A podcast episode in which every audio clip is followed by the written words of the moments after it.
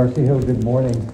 Good morning. Um, it truly is a joy for Karin and me to be with you again this morning. When when we left this morning, we were excited driving up 95 because it, it does not feel like driving to a different church, like a, a neighboring, faraway church. It feels almost like coming home. Uh, and so it is a joy for us to be here.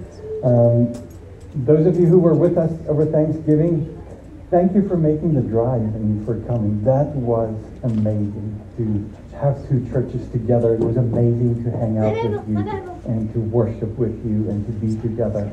Um, thank you for doing that. And then lastly, I will say, um, I spoke, to, Karin and I spoke to Josh Jr. this morning because it is his son Joshua's, we just keep having one name through the generation. It is Joshua's birthday today, and so we called and we talked to Josh Jr. And he knew I'm preaching, he said, Dad, you have to say hello to everybody. So this is hello from Josh Jr. in, um, in South Africa at the moment with Lee. His parents are going to Namibia next week to get ready to move here at the end of the month. Now remember this, readings and salutations are not part of the sermon, so you cannot take my time. Readings and salutations are separate, so my time only starts now, if anybody is timing. I wonder if you realize that much of our lives, much of your life, you live in response to things that you hear and feel and see and experience. Uh, you respond to a sense of hunger by grabbing a snack or actually eating. You respond to hearing your name said to paying attention immediately. Uh, you respond to the victory of your favorite sports team by rejoicing, and you respond by feeling a little yucky by either taking a pill or going to the doctor. Um, you respond to your alarm clock. I have no idea how you respond to your alarm clock, but you respond in some way to that alarm clock. And so, a thousand times a day, you and I respond to things that we sense and feel and hear and perceive to respond to those things in a specific way. And so this morning we are going to be in the second chapter of Colossians. And what we'll see here today is that Paul is soliciting a response to us today. And he's, the response is in response to what he has revealed Christ, who he has revealed Christ to be, he is now going to solicit a response from us by living in a certain way. Now, if you were here when I preached last August, you'll remember I preached from Colossians 1, verses 15 to 18 or 19. This, this portion of Scripture is called the preeminence of Christ. And in here we saw Paul just bursting forth in exaltation about Jesus Christ and who he is. He is the image of the invisible God, the firstborn of creation. By him and for him, all things were created, both in the heavens and on earth. And in him, in Jesus Christ, all things hold together the, the, the, all the stars are held together today. All matter is held together. Your blood pressure is held together. Everything is holding together in Christ Jesus. He is also the head of the body, the, the head of his body, the church. And so Paul says, in everything, Christ is preeminent. It means he is supreme. He is Christ above all, who reconciled to himself all things, whether on earth or in heaven, making peace. Hear this good news making peace by the blood of his cross. What a Savior. And so, this is who Paul in Colossians 1 exalted Christ to be. And when we get to chapter 2 in verse 6 and 7, we see that there is now a transition and there is a response required. So the first word in, in, in verse 6 is a transition word. It's the word therefore. And you can hear this means, oh, because of this, therefore this.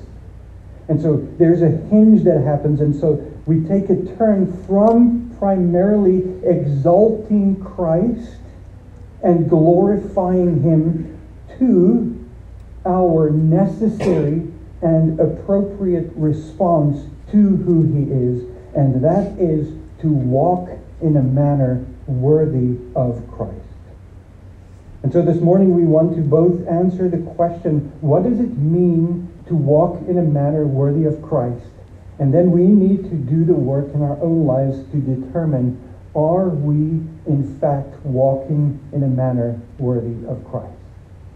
And so please turn, if you have not already, please turn with me to Colossians 2. And we're going to read verses 6 and 7 together.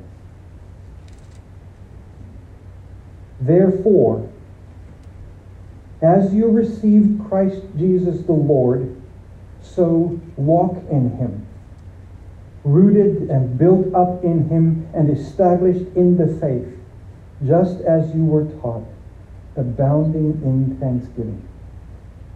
May the Lord bless the preaching of his word and may he help us to hear well and respond to his word. Here's the point of this message. All those who have received Christ by faith are to respond to his supremacy and his lordship by living and walking in a manner worthy of him. We'll see this from our from our text this morning. When we look at verse 6, the first few words says, Therefore, transition, as you received Christ Jesus the Lord. And the word received here is a significant word. We often see Paul use this word throughout his teachings in terms of someone receiving or accepting the knowledge or the instruction or the tradition about Jesus Christ or about the gospel of Jesus Christ. An example is 1 Corinthians 15, verse 1 which says, Now I would remind you, brothers, of the gospel I preached to you, which you received. But in keeping with the Christological focus of the letter of Colossians, it's clear that Paul refers here to more than only receiving knowledge or teaching or tradition about Christ. He's not merely referencing them believing the message kind of vaguely, the gospel message kind of vaguely, but he is saying that they received Christ himself. They believed in him as their Savior, and therefore they received him and were transferred to his kingdom as their Lord.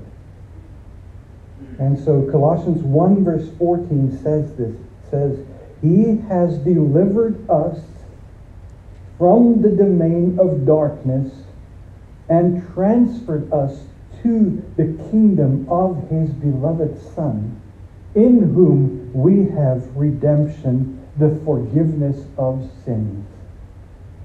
So those words, as you receive in verse 6 says, as you place, Colossians, your faith in Jesus for the forgiveness of your sins, you received him in order to, by faith, be saved. And then it says, Who did they receive?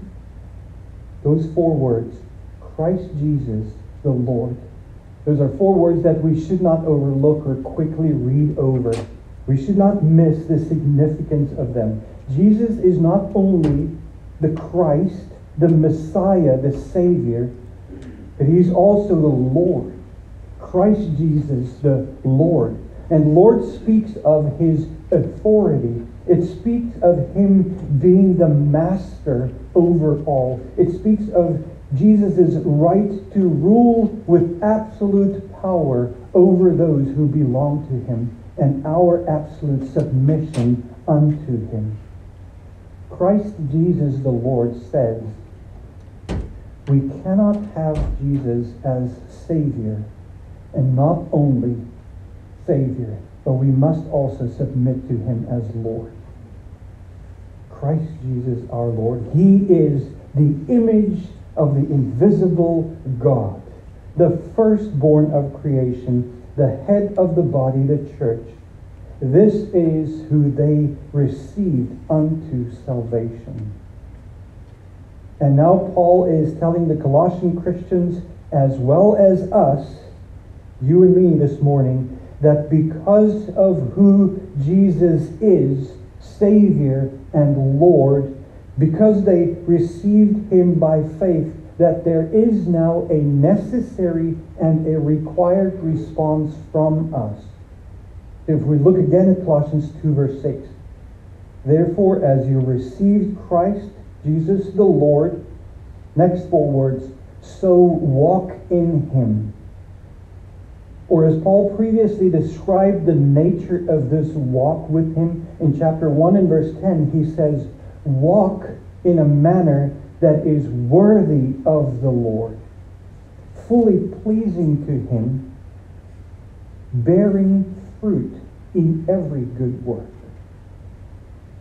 So the response that Paul is soliciting from everyone who has received Christ by faith is to continue to walk, to endure to the end in a manner that is worthy of and pleasing to Christ Jesus our Lord and to bear much fruit. And so we have to ask practically, Josh, what does this look like? What type of living, what type of walking is worthy of the Lord, is fully pleasing of the Lord? And of course, we can, we can go to our Bibles, and the Bible is brimming with examples of what our lives should look like. And we can ask, does a life of faith please God? Hebrews 11, verse 6 says, and without faith it's impossible to please God. So does a life of faith please God? Yes. If we obey the command to love, as is laid out in 1 Corinthians 13, is that pleasing to the Lord? Yes. If we live a life of unity in the body of Christ, is that worthy of the Lord? Yes. Is a life that perfectly displays the fruit of the Spirit pleasing to God? Yes. What about if you're poor in spirit? If you hunger and thirst for righteousness? if you're merciful, if you have a pure heart, you're a peacemaker, you're persecuted for the sake of righteousness. What are those? The Beatitudes, Matthew 5. Is such a lifestyle pleasing to the Lord? Yes. And so we can go on and on and on looking for examples. But here's the thing this morning that we need to realize, church, that pursuing all those things is not what it means to walk in a manner worthy of the Lord. Those things, and we can make a very long list, those things are the fruit that will be produced in our lives and will be evident when we indeed walk in a manner worthy of the Lord. If you make pursuing those things your goal in life, I am going to be patient.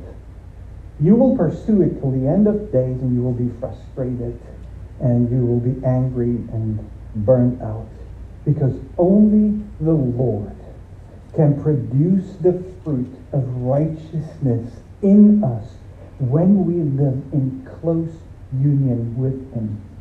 There's a hint. When we live in close union with Him. Now let me explain with Paul Tripp's example. I'm not sure if you all saw that I snuck in. I snuck in a few things here this morning. I didn't I, I came bearing gifts. so imagine this is my life. This branch is my life. It's a little scrawny little branch. And we go like, if if we judge this life by the fruit that it is bearing, does this look like a life that is pleasing to the Lord? I go I don't see any fruit on this thing, so I'm going to go with no.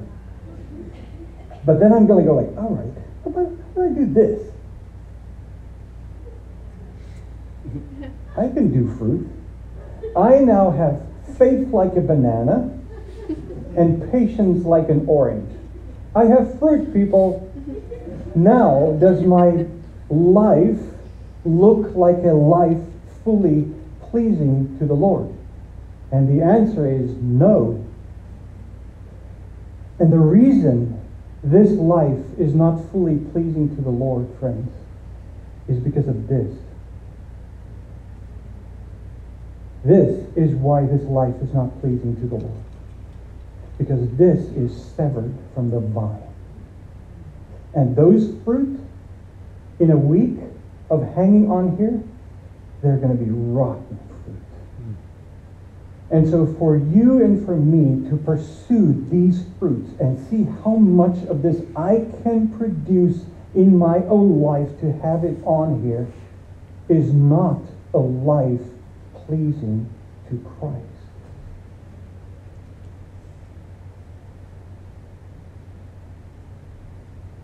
Paul tells us the nature of our walk in our passage. He says, Therefore, as you've received Christ Jesus, the Lord, so walk in him, rooted and built up in him. And so he's using these two metaphors, rooted and built up in him. And so we've heard the first one already this morning when the lady read Psalm 1. What does it say about the man who meditates on God's word? He's like a tree planted by the water, and his roots go down. And so Paul is saying, using this same metaphor. He is saying, this is how we are to walk. We are to be rooted. So think of a tree planted in fertile soil and its roots grow down and draws up nourishment. Or a branch that is abiding in the vine, not severed, but abiding in the vine from where it can draw up nourishment. And the other metaphor he uses is built up in him. It speaks of you and me being built into this new structure, which is Christ's body.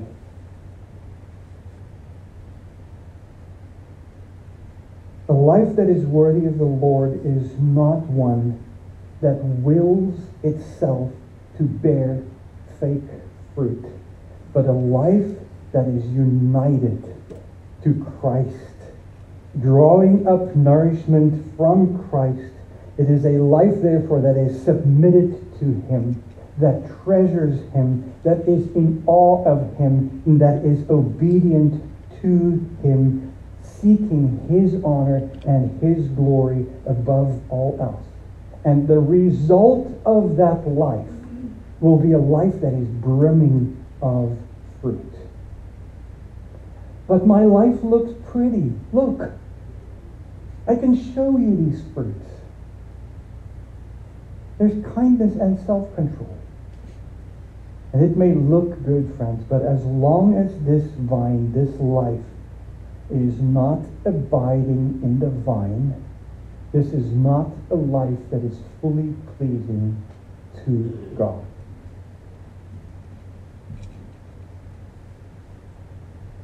And so, as long as our lives are lived for my own selfish desires, for my own comforts rather than a joyful obedience to Christ, my life will at best have fruit that is fake.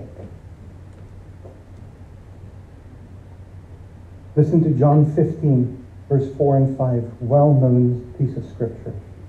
Abide in me, and I in you as a branch cannot bear fruit by itself unless it abides in the vine, neither can you unless you abide in me.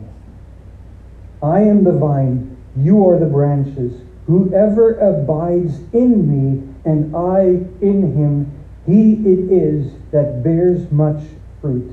For apart from me, you can do nothing. And so we have to stop and evaluate. We have to look at our lives and say, okay, if if this is what a life looks like, if the result of an abiding life is this fruit that is produced by God, I have to look at my life and ask, what if I consistently in my own life see an absence of the fruit of righteousness, the fruit that is all throughout God's Word? Or what if I look at my life and I see more fruit of unrighteousness? What if the fruit in my life is more consistent with the domain of darkness than the kingdom of his beloved Son, where the Bible says we were transferred to? What if the fruit in my life does not look like the fruit produced by an abiding life? And friend, if this is if this is you, then the Bible tells us that we then have to seriously examine the authenticity of our faith, whether we are in fact in Christ. Because if receiving Christ, according to Colossians 2, or being born again, John 3, or abiding in Christ, John 15, if those things was authentic, if saving faith was authentic in my life, there must be enduring evidence of it in my life. There must be, on the one hand, a growth in personal holiness, which we will see by fruit that is produced by the Spirit. And there must be, on the other hand, a battle against the sin that so quickly entangles us. Titus 2 in verse 14 says this.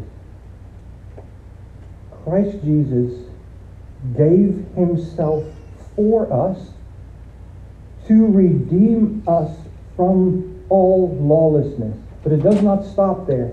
Then it says, and to purify for himself a people for his own possession. Your redemption and my redemption is not only to save us from eternal punishment and to save us from a life with Christ, but it is to purify us. It is to purify us for his own possession, to redeem a bride for Christ, a holy bride. And the ESV study notes on this verse says, There is no room for claiming to be redeemed while providing no evidence of practical transformation. If our salvation is real, it should be evident in our lives. True conversion must be accompanied by and authenticated by evidence of that conversion. A dying to self, a treasuring of Christ, an increase in holiness and a mortification of sin should be, Christian, evident in our lives for all to see. And I, I realize, I, I know that this is, this is not the most comfortable thing to talk about. But I can tell you that I do not believe that there is more important thing for us to do than to evaluate whether our faith in Christ is authentic it is critical for us to do that. Do not assume. Do not assume because you because you prayed a, a sinner's prayer when you were in college, and now you live unto yourself that your faith is authentic. Do not assume because you've come to church for years and years and years that just that makes your faith authentic. We have to examine ourselves to see if the fruit of the life that we profess in Christ is actually present in our lives. Remember what Jesus said. He said, A tree will be known by its fruit. I cannot say that I'm a fig tree and then produce oranges. It does not work like that. A fig tree bears figs, and a Christian bears the fruit of righteousness produced by the Holy Spirit in us. Jim Elliff wrote a little booklet called Wasted Faith, and in there he says this. He says, Most people will spend far more time examining the vegetables in the supermarket than they will ever spend scrutinizing their own faith. Mm. Oh, may that never be the case for us. May that never be the case for us. The Bible is clear, friends. Here, Hebrews 13 and verse 5. Examine yourself to see whether you are in the faith. Test yourself. Or do you not realize this about yourself that Jesus Christ is in you unless indeed you fail to meet the test? And so when I'm, when I'm asking you to examine your life, friends, this is, this is not a Josh asking, this is, this is God asking. We have to examine our lives to see if our faith is authentic. It is one of the most important things we can do. And here's how we can do it. We can look at our own lives, but we often lie to ourselves. Karen and I spoke about this in the car this morning as we were driving up. How quickly we can see sin in other people's lives, but not in our own lives. The same sin. But I'm blind to my own sin. And so we have families and we have friends. And we should ask our families and our friends, can you tell me, do you see authentic fruit of a submitted life to Christ in my life? Not just, I think you're okay, but specific. What do you see? And if so, if you if you examine your life, yourself and by friends, and you see the sweet fruit of righteousness. Now remember what we're after is not perfection. I'm not saying everything that the Bible says we have to be checked. I'm doing this, I'm perfect in this. We will never get there. But we need to be in a trajectory that is upward and not down. And so if you ask the people in your lives, do you see the fruit of righteousness that the Holy Spirit produces in me? And they give you examples, then rejoice because those are fruit that is produced by the Holy Spirit of God. The only way that they are in you is they are persistent fruit. But if you find little proof, what then? What if you find little proof, little authenticating proof in your life of your profession of faith? What then? Well, here's the very, very good news, friends. It does not have to continue like that. There is grace in our Lord Jesus Christ. In his life and death and resurrection, there is hope for us to have authentic faith in him. And so if you look at your life and you see little or no authentic faith, what do you do? The first thing is we humble ourselves before God knowing that authentic, true faith can come from Him only. And then we cry out to Him like the tax collector did Be merciful to me, Lord, a sinner. And we ask Him, Will you please give me authentic faith? And will you produce in me the fruit that shows my authentic faith? We admit our needs we admit our need for Christ's saving work in our lives, and we repent of our sins. We ask God to forgive us, to give us true life. And then we believe that if we turn to Him in faith, He will never turn us away. Never. That is the great news of the gospel, friends.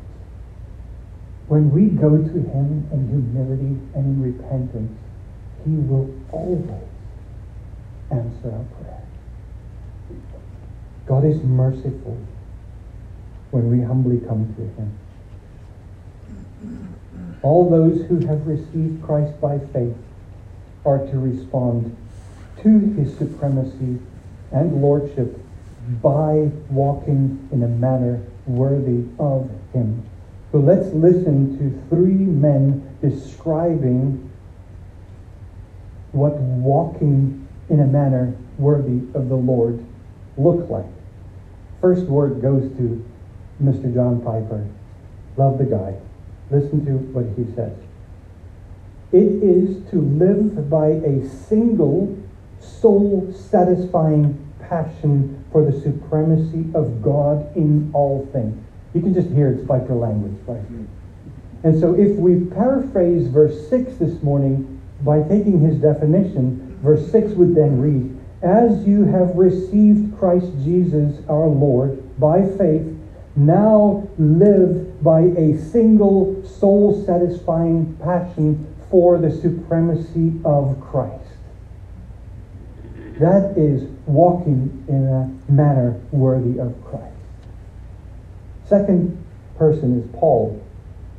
And in 1 Corinthians 2 and verse 2, he says, For I decided to know nothing among you except Jesus Christ and Him crucified. And I really like that he has the word decided in there. I have decided. It says we have a responsibility. I have decided to know nothing among you except Jesus Christ and Him crucified. Here's the thing I am a, I'm a, a chemist by trade. And so when I went to school for chemistry, I did not attend any theater classes. And I did not go on interior decorator conference weekends. Why? I studied chemistry organic chemistry, analytical chemistry, inorganic chemistry, physical chemistry. Those are the things I studied, not interior design. And so I had a, a passion. I had a passion to, to know nothing but chemistry as I was studying. I was passionately focused on becoming a chemist. And so, if we desire to walk in a manner worthy of Christ, fully pleasing to Him, and I pray that that will be my and your deep, deep desire, then our lives should be characterized by a single, focused passion for Jesus. We should desire to know nothing except Jesus Christ and Him crucified. And so the question, okay, Josh, how do I cultivate this passion? How do I cultivate this passion, single soul focused passion on Jesus? The same way that you cultivate your passion for classical music or for football or for fishing by immersing yourself in that. You don't wake up one morning and go like, starting today I'm a Bruce Springsteen fan. It's not how it happens. You start listening to his music, started liking it a little bit, liking it more, loving it until you are passionate about him. So if we want to be passionate about Jesus Christ, what do we do? We spend time to get to know him. How do we do that? Well, where is Jesus most fully and perfectly revealed? Here, in his word. And so if you want to grow in passion for Jesus Christ, then read his word. Do what Psalm 1 says. I love that we read Psalm 1 this morning. Do what Psalm 1 says. Meditate on God's word day and night. Read it, study it, talk with friends about it. Listen to sermons. And what will happen? You will grow in your passion for Jesus. And as you read, ask him, Lord, will you please reveal yourself to me in these pages? And as I see you on these pages, will you grow my passion for you? Will you help me to see clearly, not technically who you are, but relationally? Will help me to see you and know you? And when you do that, you will have a transformed heart. That has passion for Christ above all. Friends, know this whatever you and I give our attention and our time and our money to will become our heart's deepest desire and passion. It's just a, it's just a fact. Make that Christ. Sing about him. Listen to music that has good biblically informed lyrics. Talk to your friends. Meditate on God's word. Take the time to spend much time doing it. And you know what will happen? There's that song. Put your eyes upon Jesus. Look full in his wonderful light. And the things of this earth will grow strangely dim in the light of his glory and grace. That is will, what will happen. The more that you focus on Christ, the more this world will grow strangely dim. So, am I saying you may not play video games? No. Am I saying you may not uh, watch YouTube channel? No. Am I saying you may not enjoy a nice uh, motorcycle ride, as I know some do? No. I'm not saying that. Am I saying you may not do whatever fill in the blank? No. What I am saying is that there should not be a disproportionate passion or commitment to anything in our lives more than to Christ and Him exalted. Remember, Paul says in Philippians 3, in verse 8 and 9, he says, Indeed, I count everything a loss because of the surpassing worth of knowing Christ Jesus, my Lord. For his sake I have suffered the loss of all things and count them as rubbish in order that I may gain Christ. And so you and I have to look at our lives and say, what is there? What is there in my life that really should be on the rubbish pile in order to gain Christ? This is the rubbish. And again, it's an, an area where we can ask our friends and our family to help us to see what we can repent of. And you may say this morning, sounds a little legalistic what you're preaching, Josh, but it is not. Friends, there is nothing that we can lose that is not worth gaining Christ. Whatever there is in my life that I hold on to so dearly, and there are many things, there are many things that I hold on dearly because I like them, I love them, I enjoy them. And there are some of those that I need to put on the trash pile in Christ.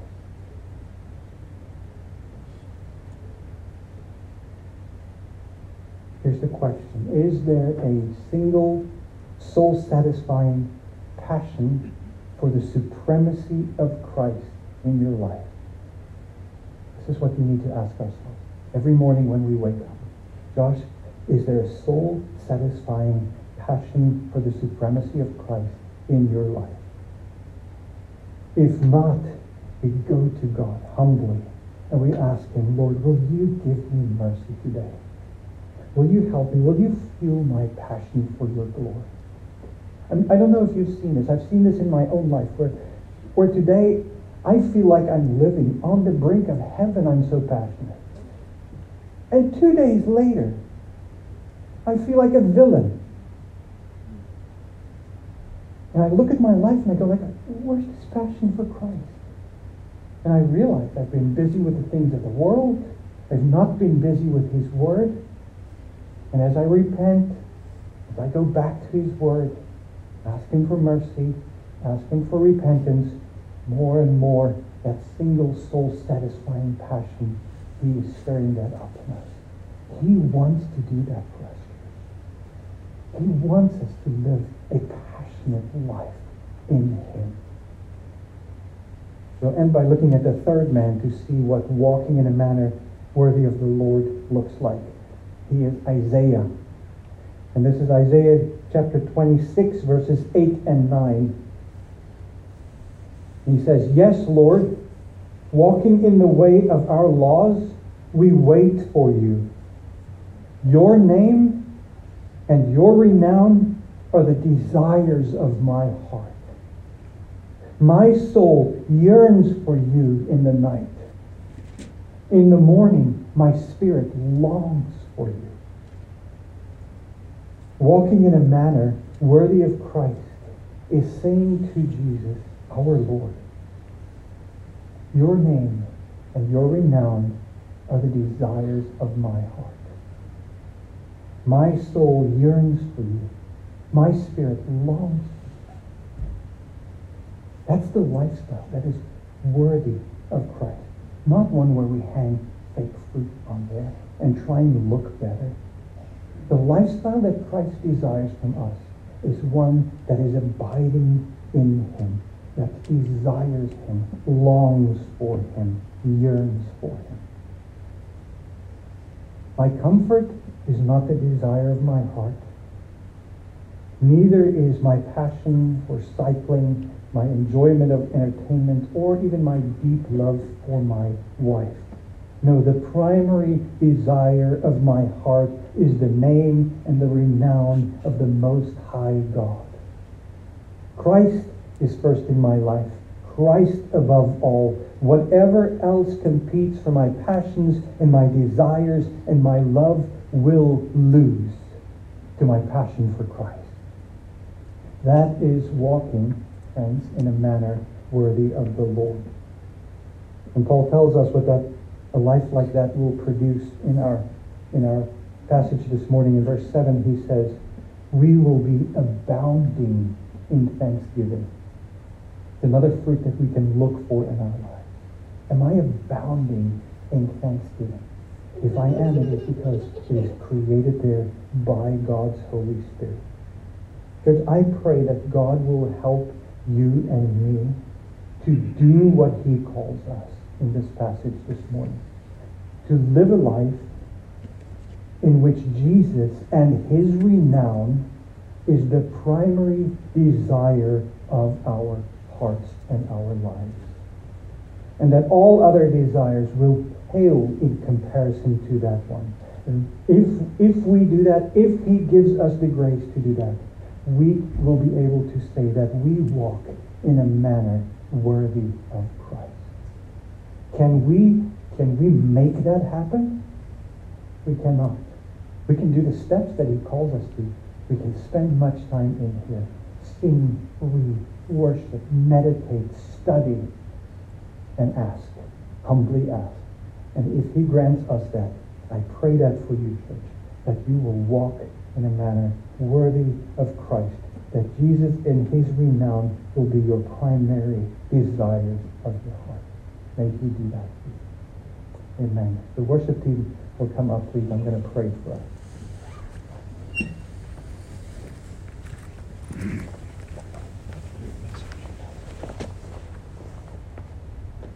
Father God, we we come humbly to you this morning. Realizing that so often when we look at our lives,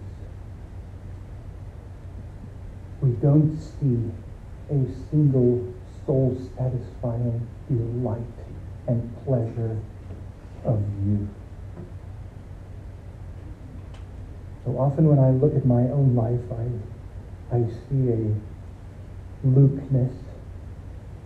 I see many desires for the world many pleasures of my own. And Father, this morning as a church together, we come and we bow before you and, and we ask for your help.